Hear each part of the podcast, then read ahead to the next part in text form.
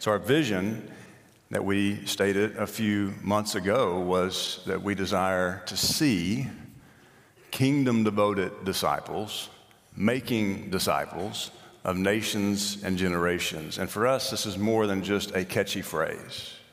Uh, that this has deep implication. It's rooted in deep belief that uh, when Jesus stepped onto the scene and began preaching about the good news of the kingdom, that when Jesus talks about the good news of the kingdom more than anything else, that this has radical implications for our lives.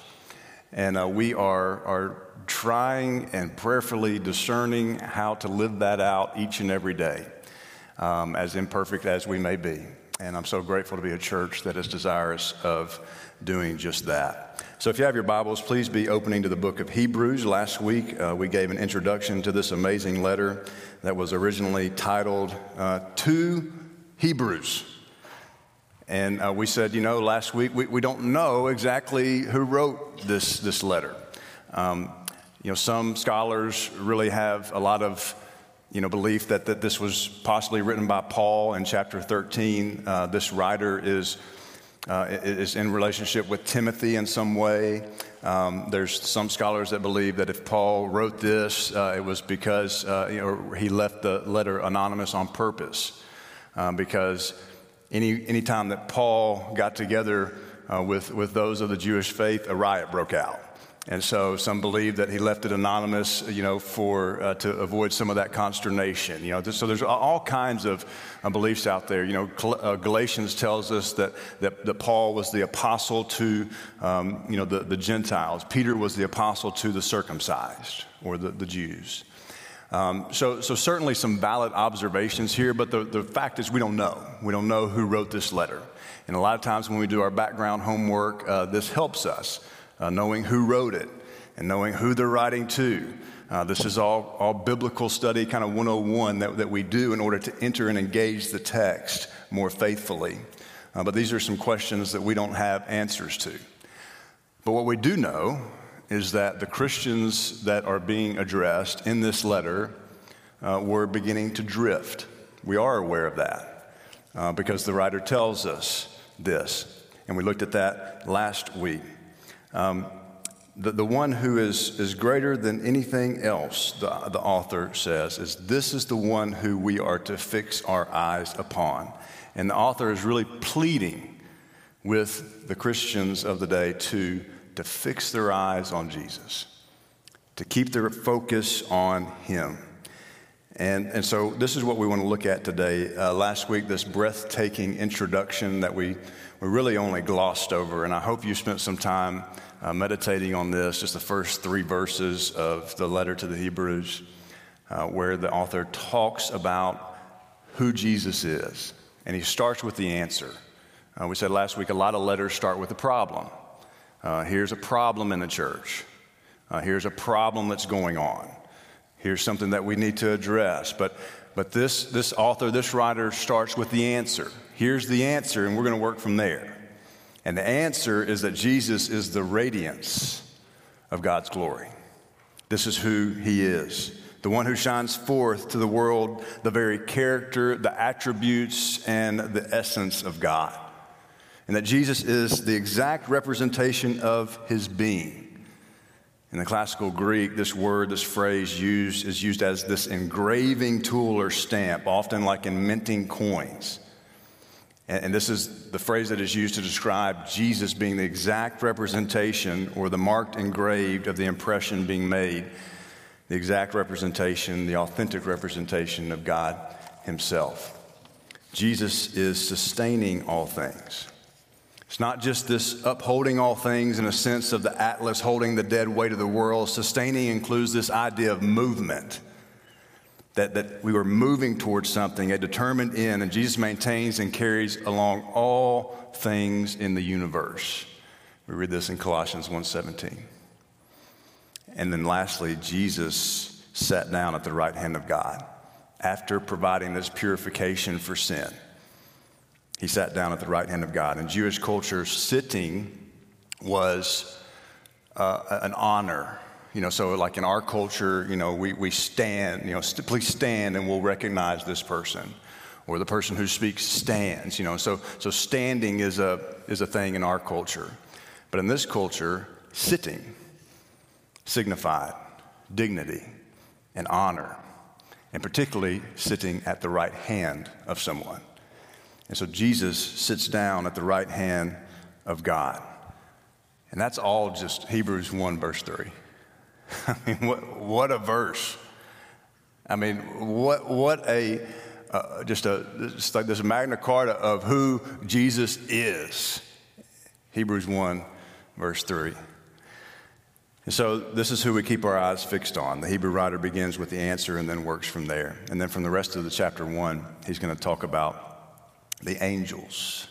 So read with me in chapter 1, verse 4. So he, Jesus, became as much superior to the angels as the name he has inherited is superior to theirs. For to which of the angels did God ever say, You are my son, today I've become your father?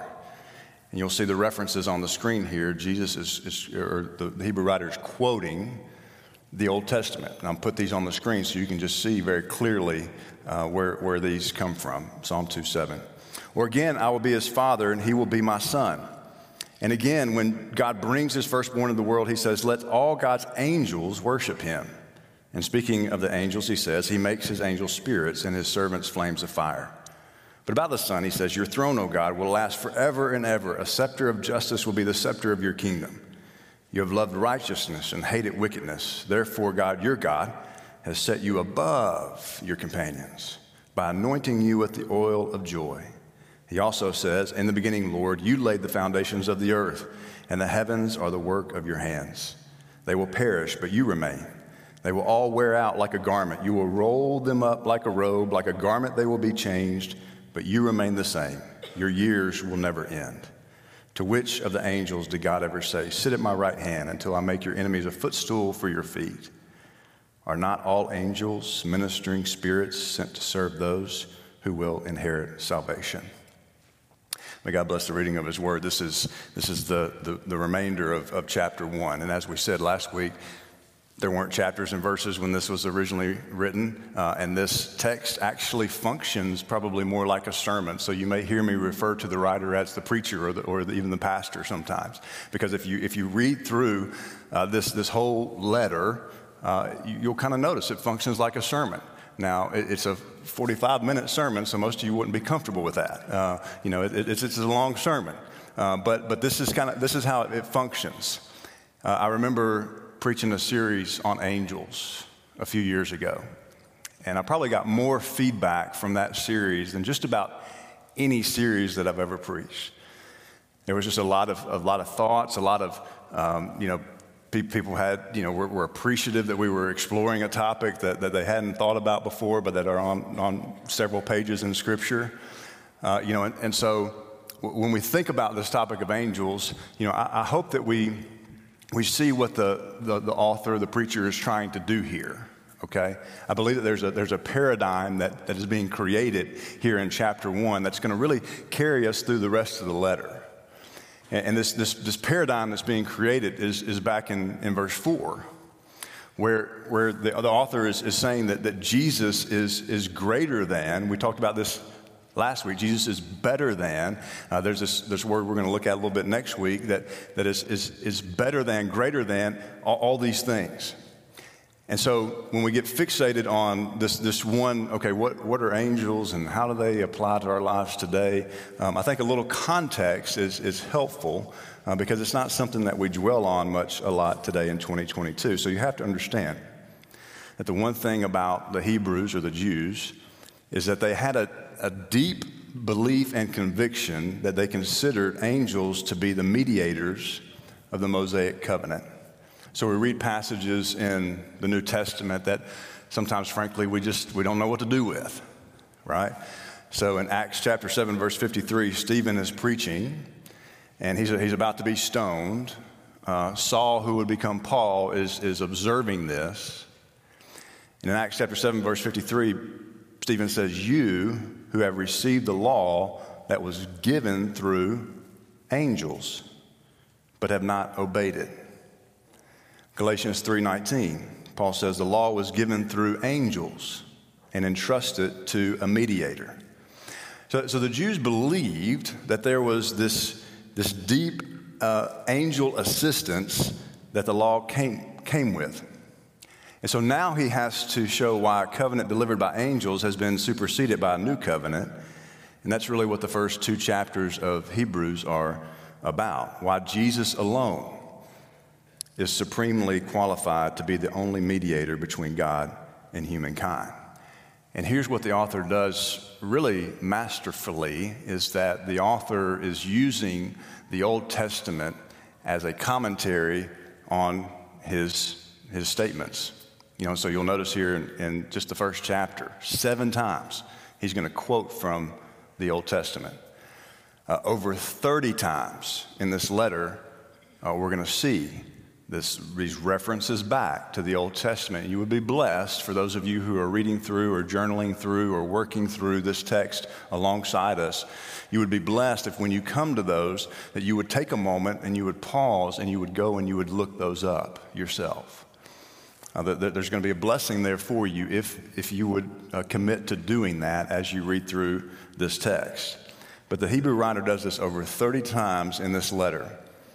And notice that there's three differences that he points out between Christ and the angels. Now, we're, we're doing some contextual work here, okay? I know this is not, is not uh, uh, overtly practical right now, um, but we're going to get to the practical point in just a moment. Uh, but here's three of the, the differences between Christ and the angels. Number one is that Jesus is the Son, and the angels are the servants. That's verse 5 and verse 7. Now, it doesn't mean that Jesus wasn't a servant. We know that Jesus came to be served. But, but see some of the distinctions that are being made here in Hebrews chapter 1. Number two is that Jesus is sovereign and that angels are subjects. That's verse 6 and verse 8. And then thirdly, Jesus is the Savior, and angels minister to the saved. We see this in verse 14. And here's one of the things I want to point out is, is, I don't believe that the author, as I've continued to, to study through this text, I don't believe that the author is, is trying to put down angels. I think what he's trying to do is lift up Christ. And so th- this is what we're going to see. This is the paradigm that we're going to see in the text. He is, he's trying to elevate and lift up Christ. That moves us over to chapter 2, starting in verse 1. We must pay the most careful attention, therefore, to what we have heard, so that we do not drift away. We looked at this last week. We talked a little bit about the, the game, the racing game Mario Kart, and drifting, and how even in our drift, how do we stay on the path? And this is, this is what the, the writer, this is what the author is, is, is driving toward. Verse 2 For since the message spoken through angels was binding and every violation and disobedience received its just punishment, how shall we escape if we ignore so great a salvation? The salvation which was first announced by the Lord was confirmed to us by those who heard him. God also testified to it by signs, wonders, and various miracles, and by gifts of the Holy Spirit distributed according to his will. Uh, one of the things that the Hebrews writer is pressing into is not what confessing Christians don't know. So he's, he's not trying to tell con- confessing Christians what they don't know. Rather, it's that confessing Christians are not living out their confession. Now, this is, this is going to be paramount to our, our time together the next several weeks. It's not that they don't know, it's that they're not living out, they're not practicing what they do know. Does this sound familiar? This is where we start kind of moving into the practical here. So they're drifting, and they're not drifting due to a lack of knowledge, they're drifting due to an unwillingness to practice their confession. Uh, Thomas Long says in his commentary that the gospel is not just a set of ideas, it's a way of living validated by manifestations of the Spirit. People are reconciled, forgiveness is experienced, the gifts of teaching, healing, discernment, wisdom are realized in the community. The scriptures speak anew, the chains of oppression are broken. All these gifts of God, re- received in their own worship and fellowship and service, bear testimony to the trustworthiness of the gospel and serve to reassure the congregation that what they have heard is true and not mere whistling in the night. Verse 4 is, is one of the few times that the author or the preacher mentions the Holy Spirit.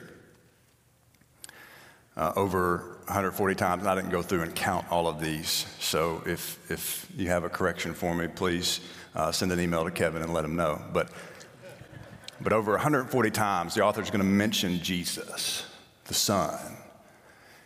And then only six or seven times does the author mention the Holy Spirit.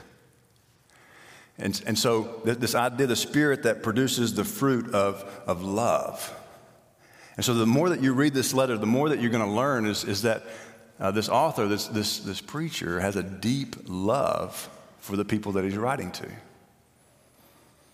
That this is not just coming out of a place of, I'm going to write this letter and, and, condemn you. No, this is coming out of a place of, no, no, no, I love you. And this is why I want you to continue to mature. I love you, and this is why I want you to continue to stay on the path. I love you, and this, this is why we have to talk about some of these things. He wants the people to live into the maturity of God. Uh, I, I've been now with the Homewood Church for 16 years. I know y'all didn't think I was that old, but I, have been with this church for 16 years. And so when, when I get up and I, and I preach each week, it's different than when I have had the privilege of going and being a guest speaker somewhere else. Because I love you.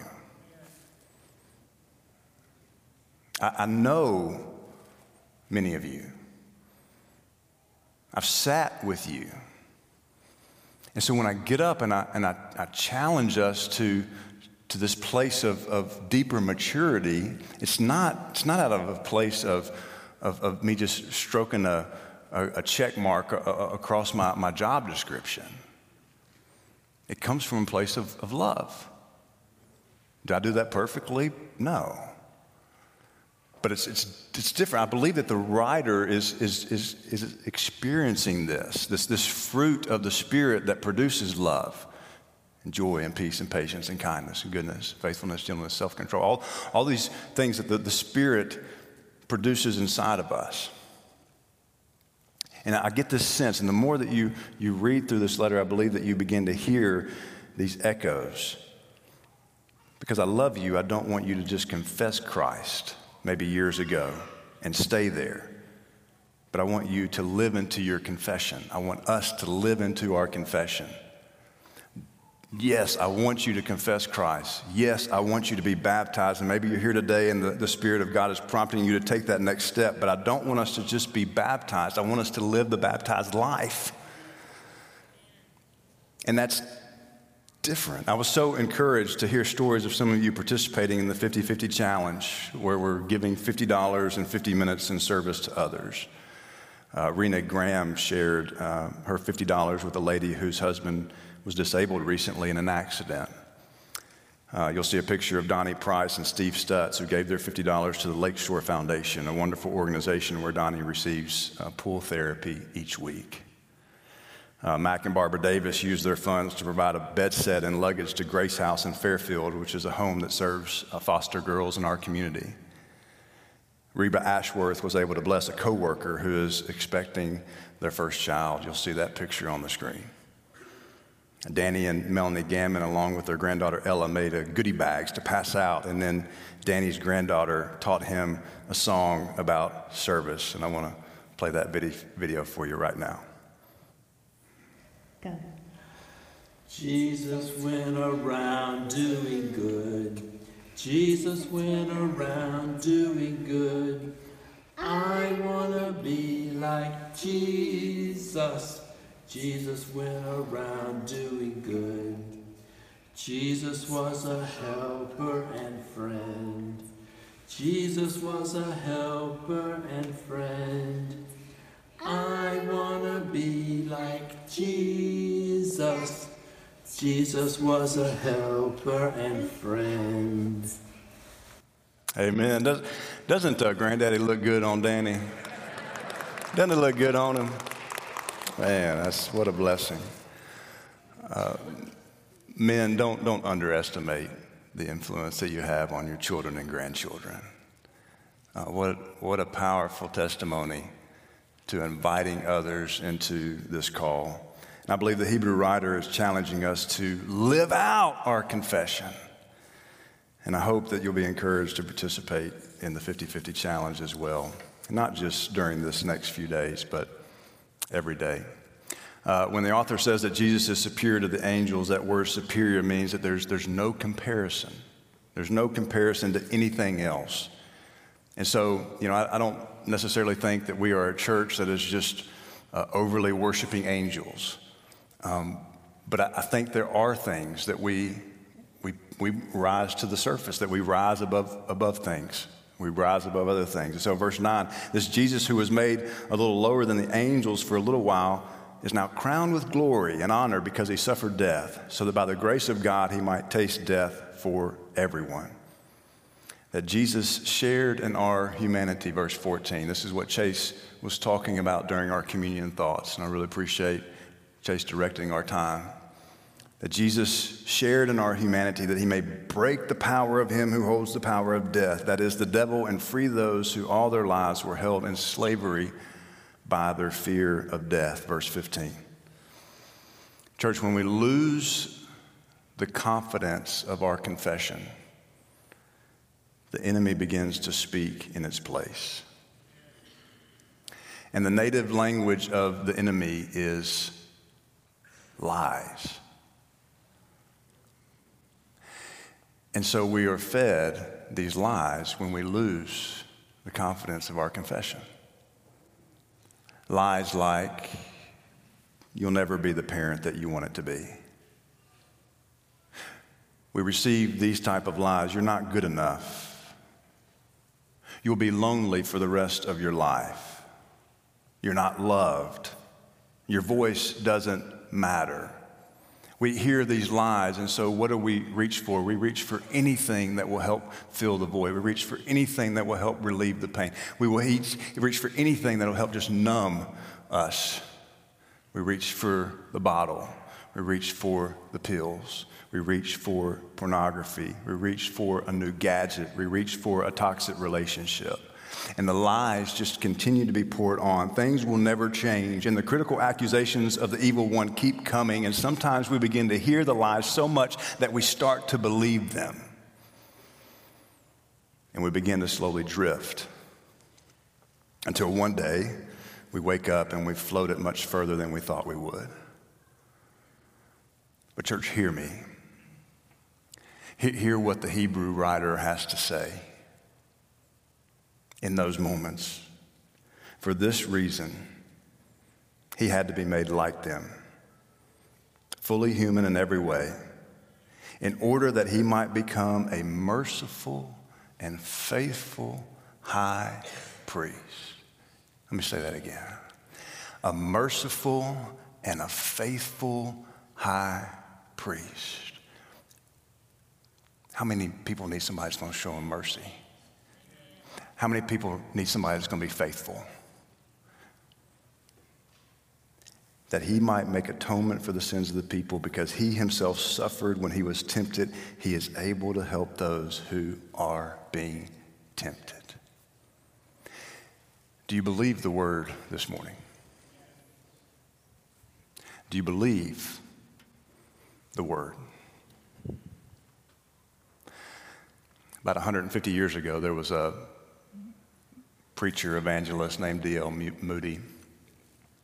He was, uh, became pretty well known in those times. He died in 1899, uh, so only a few of you were around during that time. But he, he would go around and he would, he would preach some of, some of these great revivals. And in, in 18, uh, in the 1870s, he was, he was doing this. He went to Chicago and he, he preached this seven week series on the life of Jesus.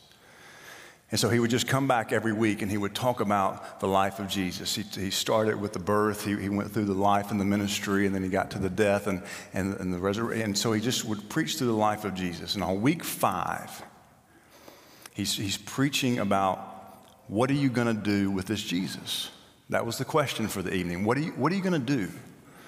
Like, you, you can't just turn a blind eye to who Jesus is because it's going to continue to confront you all of your life. And so, what are you going to do with this Jesus? And so he's, he's, he's preaching, and he, he gets to uh, the, the end of his sermon, and he, he would admit years later that this was the greatest regret in all of his ministry. because he got to the end of the sermon and what he said was is I want you to just think about for the next week what you're going to do with Jesus. And then come back next week and we're going to talk about it. As soon as he finished that sermon, this was in 1871, the fire bells in Chicago rang. And the Great Fire of Chicago began. 27 hours of a raging fire that would kill 300 people and leave 100,000 people homeless. And when D.L. Moody got toward the end of his life, 25 years later, he said, The greatest regret in all of my ministry was that I did not ask people that night to make a decision what they were going to do with Jesus. I would rather cut off my right hand than to let people take a week to think about it. I mean, what a, what a powerful memory for this preacher to go back these 25 years and to reflect on what are we going to do with Jesus? Because this is a question that we're all going to have to answer. I want to leave us with three things this morning very practical, because I believe the Hebrew writer is not just speaking to those who have never made a confession for Christ, but those that have and aren't sure what they're doing with Jesus. I just want us to keep praying, keep reflecting on the Word, keep fixing your gaze on Jesus, and make a decision. What are you doing with Jesus? Whether you named him Lord 25 years ago or named him Lord last week, what are you doing with him? And let's be a people who keep living out our confession. Let's pray this morning. So, Father, we, we want to be a people who passionately pursue you as you have pursued us. Oh, Father, help us to give our allegiance to things that have eternal value. Uh, may we be a people who seek first the kingdom that was ushered in by the radiance of your glory. Uh, the good news of the kingdom that Jesus didn't just talk about, but that he lived. So, God, we, we name right now the lies that the enemy has been telling us.